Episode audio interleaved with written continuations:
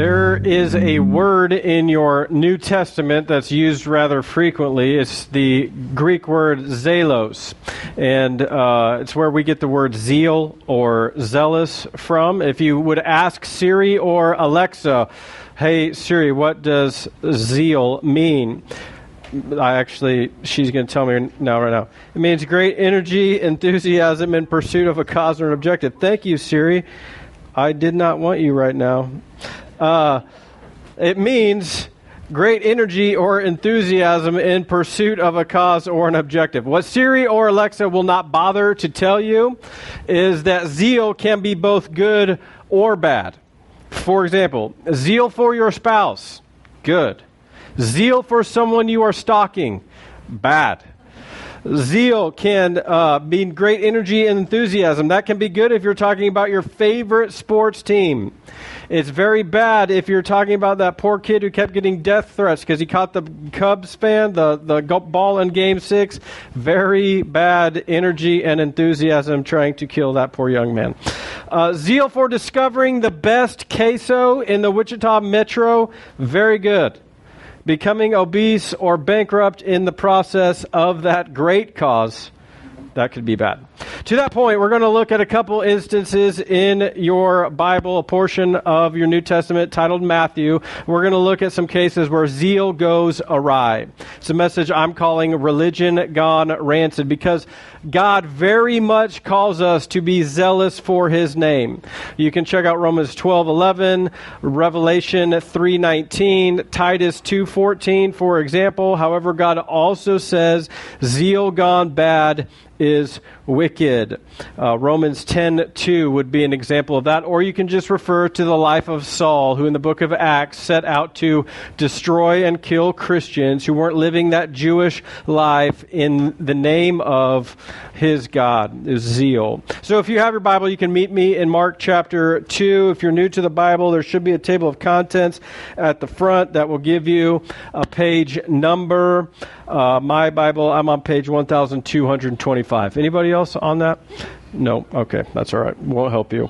Uh, I had to buy the uh, Bible with the large print because apparently getting old is like zeal and it can be good and bad and it's very bad in this case because it's so huge but before we get to the text uh, there's a little bit of background that we need to establish because when the author wrote this he assumed everybody reading it knew some things that people today very likely do not know to be specific, the author assumed that everyone would be familiar with the fourth commandment.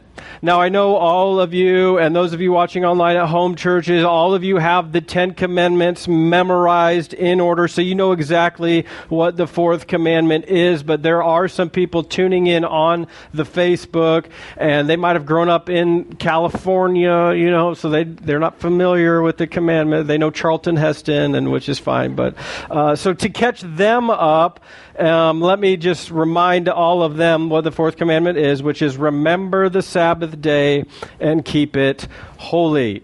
Moses clarifies this. That's Exodus 28. He clarifies it in verse 9. He says, Six days you shall labor and do all your work, but the seventh day is a Sabbath to the Lord your God. On it you shall not do any work, neither you nor your son or daughter, nor male or female servant, nor animals, nor any foreigner residing in your towns. For in six days the Lord made the heavens and the earth and the sea and all that's in them, but he rested the seventh day. Therefore the Lord blessed the Sabbath day and made it holy. Now, this automatically causes some problems for us in English because when we think of holy, we think of quiet Holy is boring. Holy is do not have any fun. How dare you smile on the Sabbath? The masks are a good thing because we can't tell if anybody is smiling or laughing in church because this is a holy place, right? But that's not what God means when he uses the word holy. In Hebrew, the word kiddush literally means separate, means unique. In other words, we're supposed to keep the Sabbath day distinct it is a different kind of day. Why? Because it belongs to God. When something is holy unto the Lord, it is recognizably His. Which the reason God instituted this command to keep the Sabbath day holy was meant to be a gift.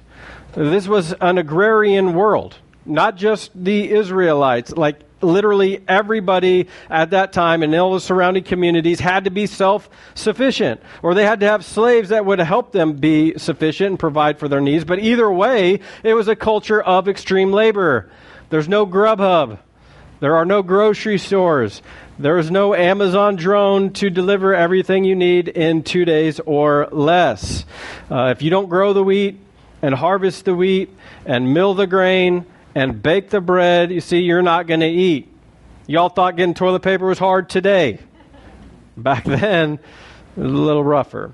So when God says to the Israelite people, I'm going to give you this specific area of land, and he says, in return for this land, I want you to be my people, and I want you to be holy, I want you to be distinguished, I want you to be set apart from the other people in the land. When he says, one of the ways that I want you to be holy is by every seventh day, you're going to take a day off.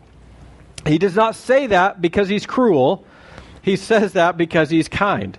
I'm sure the people then did what we do now, and they're like, wait, hold on, God. Why would we do that? What about during planting season? God says, take the day off. what about harvest season? God, we don't harvest it, we can't eat it. What do we? God says, take the day off.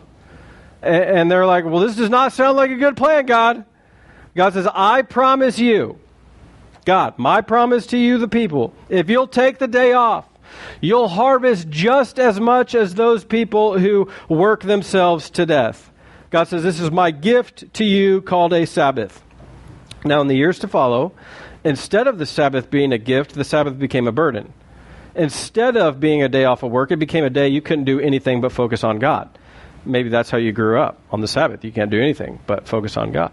And you know from experience that when you focus on God and it is forced, it is futile. Because anything that is forced, that you're forced to do, it's almost always done half heartedly. It's the reason you have to make sure your kids actually brush their teeth. Because when you force them to do it, it's why you have to make sure they actually clean their room. Didn't just shove everything under the bed or in the closet. It's why you have to, because when you force somebody to do something, see. Which, just for the record, this idea of rules being a gift does not just apply to the fourth commandment. I'd like to point out that all the commands of God are always a gift. The commands and rules are never meant to be burdensome. And you've heard me say this before. I feel like I say it every single week. God's not trying to keep anything from you. His regulations, His rules, His commands were meant to bring blessing, not reduction. So when God says, don't worship any other gods, it's not because He doesn't want you to find another God who is nicer. It is because there are no other gods. When he says, don't use my name in vain, which we think that means don't cuss, but that's not what that means. It means don't take an oath using my name. Don't take on a promise using God's name. That's what that means. Uh, because he, he says that, not, not for his benefit, for yours.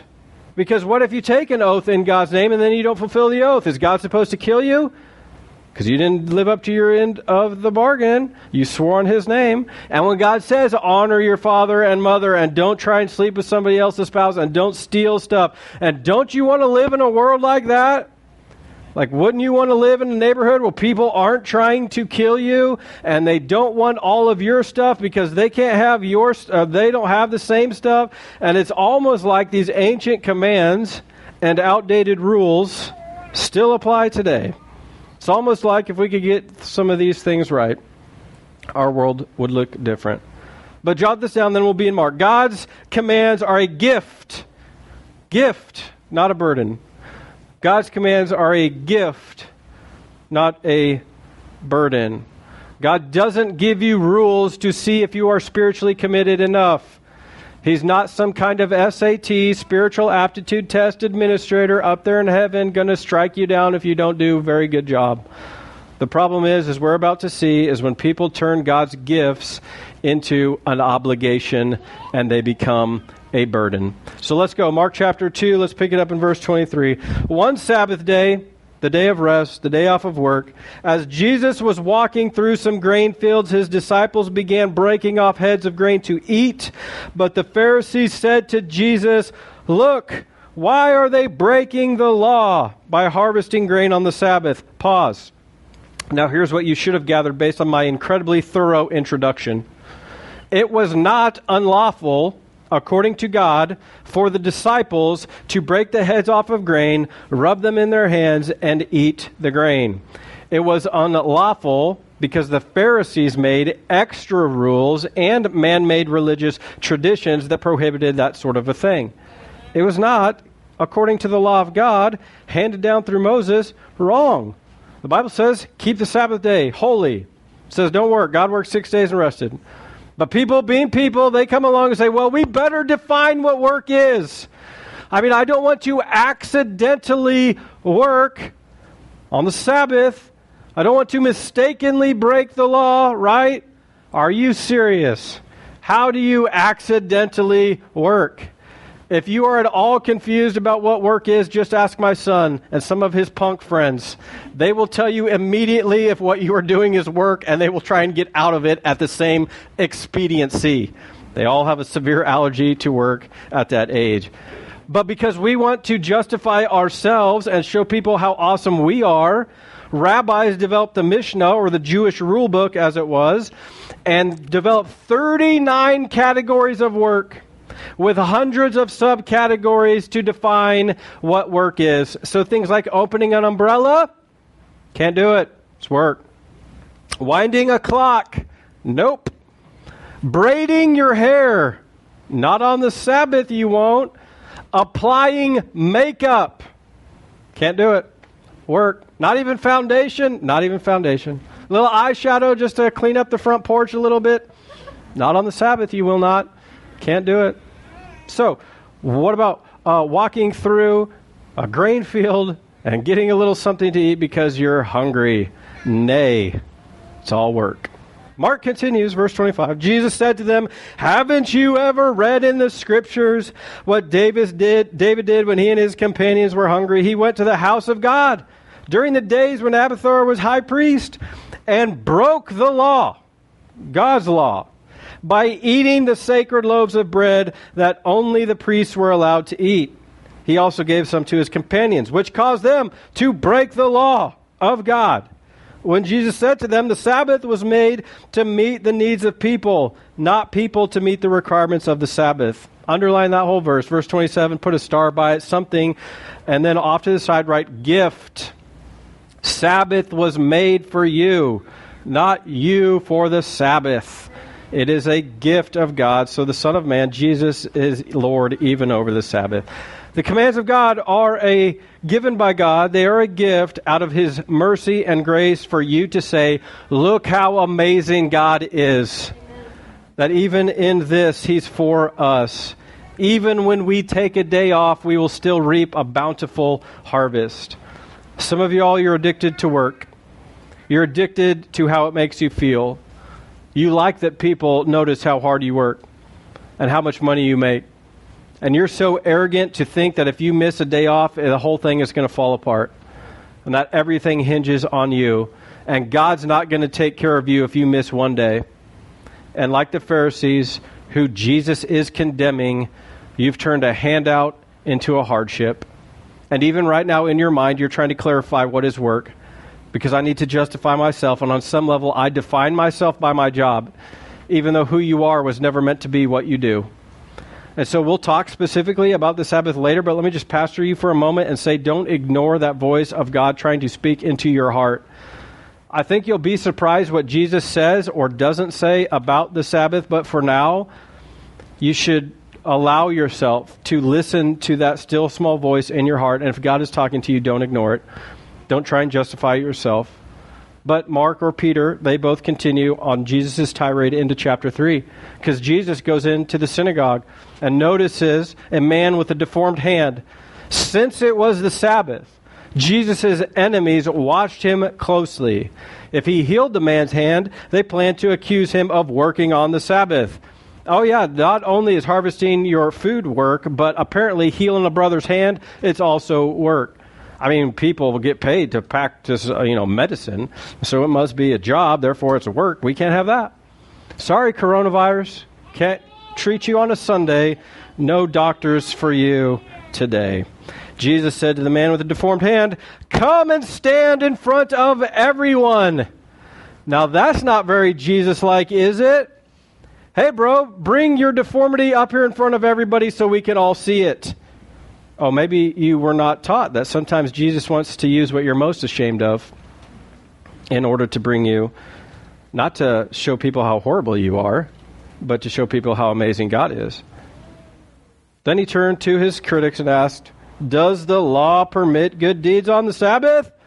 Love the sarcasm that Jesus brings to this. Have you not read? Of course they read.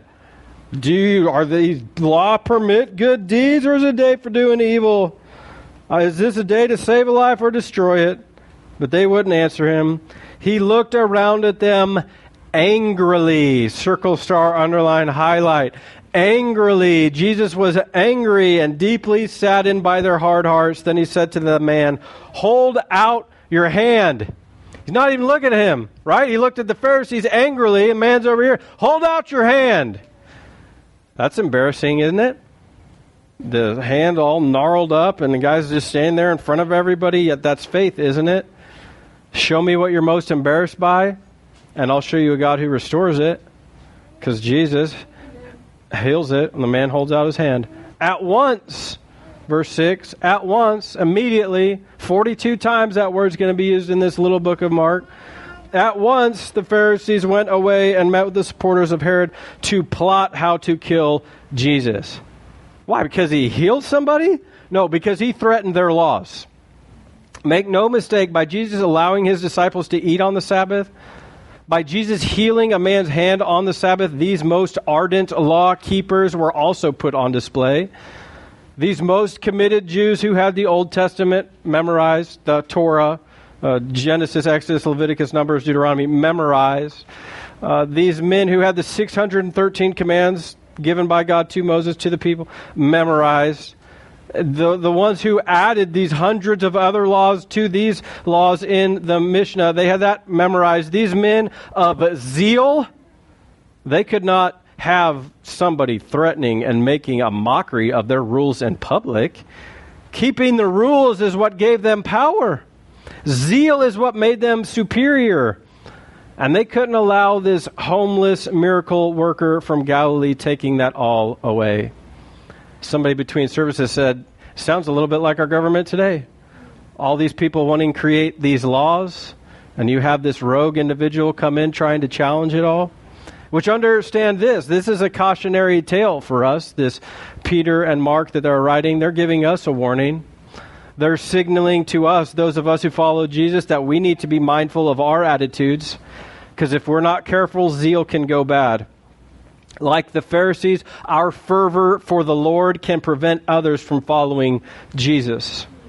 Peter and Mark, they're trying to remind us that religion can go rancid.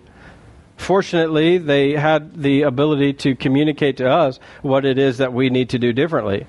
And in order to recognize some of these things in our life, there's four things that Peter and Mark want you to do. And they need you to understand, to uh, recognize when religion is about to go rancid, you start adding extra rules to God's rules. When you start adding extra rules, jot that down, to God's rules, your religion is about to turn rancid. Think of God's rules like fences. Inside the fence is life, outside the fence is death. Inside the fence is flourishing, it's blessing. Outside the fence is death. This is what God told Adam and Eve in the very beginning of time. He said, There's one rule don't eat from this tree. This is your boundary. Inside of it, you stay inside this life, flourishing, blessing, bless the world, inhabit the world. Outside of it, you'll surely die. Peter, or excuse me, Paul writes a few thousands later in the New Testament, the wages of sin is death. Outside God's boundary is death. God's laws, God's commands, God's rules are always meant to keep us from an eternal spiritual death. Which here's the problem. When you start adding fences to God's fence, and putting fences up in front of God's fence, you'll teach people that fences aren't really that big of a deal because it's human nature to want to hop the fence, as Adam and Eve did, as you have done. And if nothing negative happens when you hop that fence, you'll decide to hop the next fence, and the next fence, and the next fence until you're completely outside of God's boundary and plan, and pretty soon you've jumped God's fence, and now what Jesus died for, you're calling normal. And so, what well intentioned Christians do to combat this is they say, well, I don't think this rule from God is strict enough and people won't take this seriously enough. And so what I need to do is put some fences here in order to help God out and get people's attention. Now, work becomes eating grain and healing hands. But watch this Proverbs 30, verse 5. Every word of God proves true. Every word of God proves true. He is a shield to all who come to him for protection. Do not add to his words. That's verse 6. Do not add to his words, or he may rebuke you and expose you as a liar. And I've met some well intentioned Christian liars. So have you. Because they tell you these rules that aren't actually God's rules, like the rules the Pharisees made up. And they'll tell you you can't drink, but God's never said that. He said, don't get drunk. And he, they say, well, you can't wear a hat in church. Uh, but you, what about that head covering thing that is in the New Testament? Oh, there's a difference between tradition and doctrine. And, and see, the, my all time favorite one is people will say, well, your body is the temple of the Holy Spirit and suddenly that means you can't ever eat ice cream or have a tattoo or get your ears pierced or anything else that you want to do because your Holy Spirit, the Holy Spirit is living inside of you. But maybe you should actually put that passage in context and see what it's actually talking about. I assure you it's not what you think it is. And so listen to me now. The problem isn't the extra rules that you put on your own life to help you with discipline and submission. The problem is the extra rules that you put on other people's lives for their good. Uh, because God doesn't need your help giving rules to anybody else. He made his rules perfectly clear right here in this book. And so, if there's anything that uh, you need to do to help yourself out, is there anything wrong with that? No, absolutely not. Because of your personality, because of your past experiences or background, absolutely put up some fences in your own life. But that which is personal is personal. Don't try and put on somebody else the rules that you put into your life. So, can you add rules to your own life? Absolutely. Should you add rules to somebody else's life? Wouldn't recommend it. Which leads me to number two. How does religion turn rancid? We start using the Bible as binoculars instead of a mirror. We use the Bible as binoculars to look at everybody else's life and what they're doing or they're not doing instead of the Bible as a mirror to reflect to us what God is asking us to do. And if you find yourself like the Pharisees saying to Jesus, Look at what they're doing, Jesus. Snitches get stitches. That's what I tell my kids. That's what Jesus should have told them. That's not what he said, so I probably shouldn't have said that. But if you find yourself trying to tattletale, you need to start examining your own heart. Because more often than not, what's your goal in that? To deflect off of you and to show how everybody else is what they're not doing and how far they've fallen and who hasn't kept up the effort. And we're using the Bible as binoculars instead of a mirror. And Jesus reminds us in the book of Matthew that that's called log eye disease. That you get a log in your eye and you are worried about the splinters in your brother's eye. Get the log out of your eye first. This is why you have to be careful about coming to church and hearing a message and immediately thinking to yourself, so and so should have heard that message. I wish they were here for that one. I'm going to send them the link for that one. When what is God trying to teach you? Furthermore, what you have to be really careful about when you're in a position of authority or a leadership is talking about your past. Because most people won't use your past as a teaching tool. They'll use it as permission. And they'll say, well, so and so did this and it worked out fine for them. I'm going to go ahead and explore this boundary and see how it plays out for me. And this is what uh, worries me when people come up to me and talk to me as their pastor and say, well, did you ever do this? And have you ever tried this? And I say, well, it doesn't matter what I've done. It matters what did Jesus say. Don't use me as your measuring stick use Jesus as your measuring stick. I assure you, I will let you down. But at the end of the day, Mark and Peter are trying to remind us that adding rules, that ends bad, unless it's for your own life. And looking at people through binoculars of the Bible, that ends bad. We need to use it as a mirror to look into our own lives. Third, how can you really turn people off of Jesus because your zeal is ma- bad? Major on the minors major on the minors. What were the Pharisees really concerned with? all the rules of the Old Testament. What were they supposed to be concerned with? The person the rules pointed to. That's why Jesus says in Matthew 5, I didn't come to abolish the law, I came to fulfill the law. Y'all are looking for me. That's what Jesus was trying to say. And instead of the Pharisees trying to figure out if Jesus was, in fact, who he said he was, they were worried about how righteous they were and how unrighteous everybody else was. So I don't feel like I need to spend a lot of time here because Jesus pretty well articulates this when he berates the Pharisees with, Is it lawful to do good on the Sabbath? You jerks. But this was Jesus' way of reminding everyone who was listening what's really important. Is doing good a major? Yes. Is trying to define what work is a minor? Yes.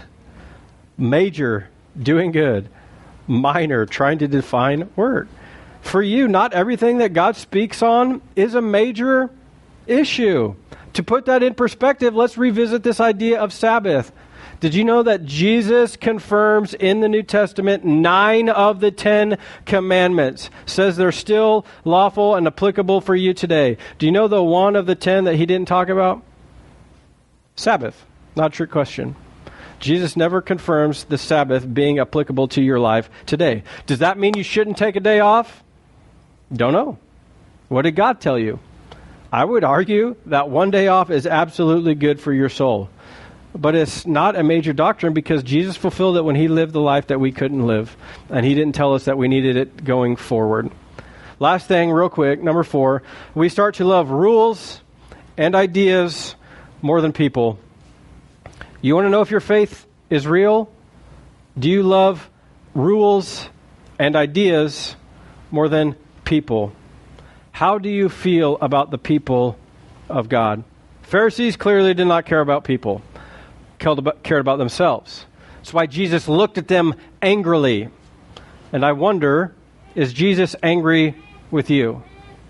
Not because of the sin in your life. No, no, no. He died for that. He showed how much He loved you because of the sin in your life. Is Jesus angry with you because of how you treat people? Because you don't care for them? Because you only care about rules and ideas? Do you think God really cares that you know what supralapsarianism means? Or do you think he cares about knowing your neighbor's name? I would argue the latter. So let me close this like this Religion gone rancid. It's like dinner at Golden Corral. No one intends to go there. You just end up there. Some of you all have been to Golden Corral, you know exactly what I'm talking about. Religion gone rancid is like that. No one intends to go there.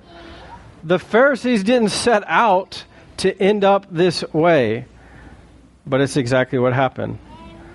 Nobody intends to become a Pharisee.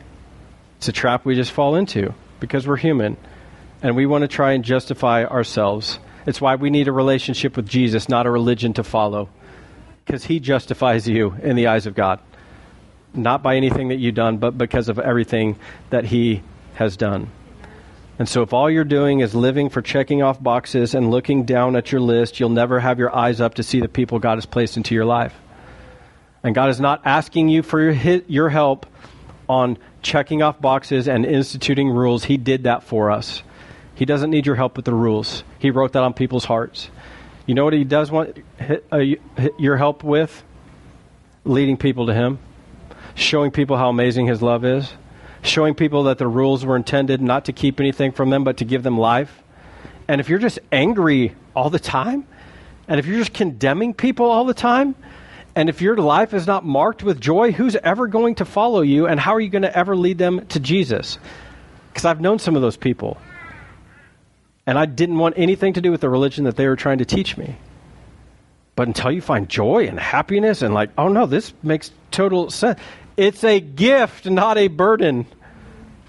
Those are the people that, that's what they're looking for, the people in this world. Let's pray. God, thank you for life and joy and fulfillment and rules and commands. And God, it's easy to fall into this trap of just living for the rules and the commands and not recognizing the people that you've put out there for us to help lead to you. Not because of anything that we can do, God, but because of what everything your son Jesus did. Jesus, I want this to be a church that you don't look at angrily because of how we treated people, but rather you lead people to fullness of life that's only found in your word. And God, we know that there are absolutely 100% major rules that we are supposed to be following. And for those of us in here that are falling short on that, God, we ask for your forgiveness and we ask for your help. And we ask you to do what only you can do and send your Holy Spirit in a powerful way to lead us in the direction that you want to take us. And stop letting us live our own lives the way we want to and submit to your rule and your authority. And God, I'm praying for divine blessing on everybody here and everybody watching online that you will do something powerful in their lives to assure them that you are real and that you are providing them life to the full. God, we love you. We praise you. We're most thankful for air conditioning, and we ask that it gets fixed in five minutes or less. In Jesus' name, amen.